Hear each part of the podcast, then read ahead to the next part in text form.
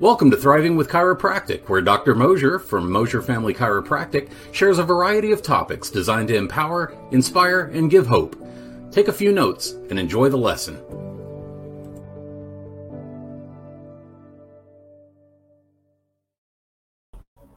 Well, hey, folks, this is Dr. Mosier here, and today we're going to talk about brain health. Now, my question to you is Have you ever walked into a room and totally forgot why am I here? What am I doing? Why am I carrying this broom into this room? Oh, maybe to sweep the floor. But we're talking about cognitive function, our brain, because, you know, many of us, we go to the gym, we eat our fruits and our vegetables. Uh, we're, we're doing all these things for our physical health. But what do we do for our brain? And so let's talk about nitric oxide. This is a neuro uh, molecule that really has a, a, a very short half life. So it dies very quick. So our body constantly has to remake it. However, as we age, and this is why it's so common oh, well, I'm getting older, so I'm more forgetful. It's common because nitric oxide reduces. Now, nitric oxide is a it's a chemical that opens up the blood vessels really. Vasodilation blood vessels open up more blood flow go. Um, really it can do a lot of things. But before we dive into that you know the the human brain is made up of 100 billion neurons with a quadrillion connections. So our brain is a mega, mega supercomputer. Okay. And Thomas Edison said the chief function of the body is to carry the brain around. But nitric oxide declines. So let's go over some research of nitric oxide and how it declines over time. So in your 20s, you're 100%. You got the, the optimal levels of nitric oxide coursing through your body. In your 40s, you're at 50%. 50%. And then unfortunately at 60s, you're at 15%. So dementia and things like this can really rise when you don't have the right amount of blood flow going to your brain. Now, what all does nitric oxide impact? Because not just cognitive function, uh, which is a major one, but here's a couple others blood pressure, sexual health, cognitive function, like we mentioned, and immunity. So just overall being healthier, avoiding getting sick. Now, why? So, blood pressure, when you have vasoconstriction, so there is pressure restricting the blood flow, then your heart has to work harder, then you have blood pressure issues, and then that can lead to a whole myriad of, of health issues. So, you want to get those blood vessels to open up. Nitric oxide is what does that immunity. So you have to have your white blood cells, your fighters, your T cells, your, your B cells, all these immune fighters to get all across the body. So you need vasodilation to get them out there. And then, of course, cognitive function, blood flow to the brain. Absolutely 100% important. Um, blood flow carries oxygen. Now, let's let's cover that for a second because uh, some of you may not have had anatomy class, so I want to share this with you. So, the whole purpose of blood is to carry oxygen. So, we breathe in, we get the oxygen into our lungs. As blood flow is coming past, it binds, it attaches to that red blood cell, and then it's carried through the body, getting dumped off to uh, whatever tissue it, it, it's going to. Okay. And that's how our body continuously has the energy, has the nutrients that it needs, is through that circulation of blood. So, dilation of the blood vessels, super important. Now, it also carries to the brain glucose. Glucose is a major molecule. It's a it's what drives, it gives it fuel fuel is the term I'm looking for. Fuel for that brain. Absolutely important.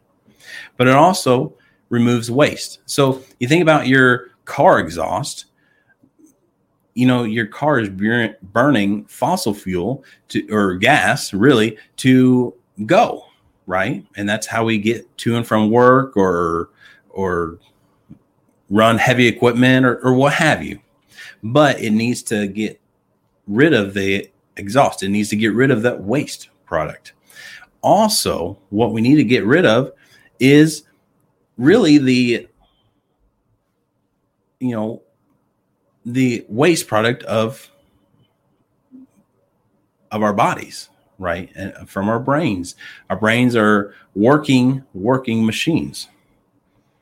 Now with nitric oxide declining over time that you're more likely to have neuronal inflammation oxidative stress which is associated with mental illness so anxiety depression what have you.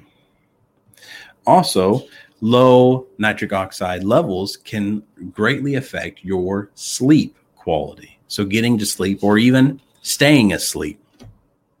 Now, I also want to talk about three catecholamines. These are really neurotransmitters, okay, that help us, the brain function. Dopamine, which is good for working memory, motivation, and clarity. So that's dopamine.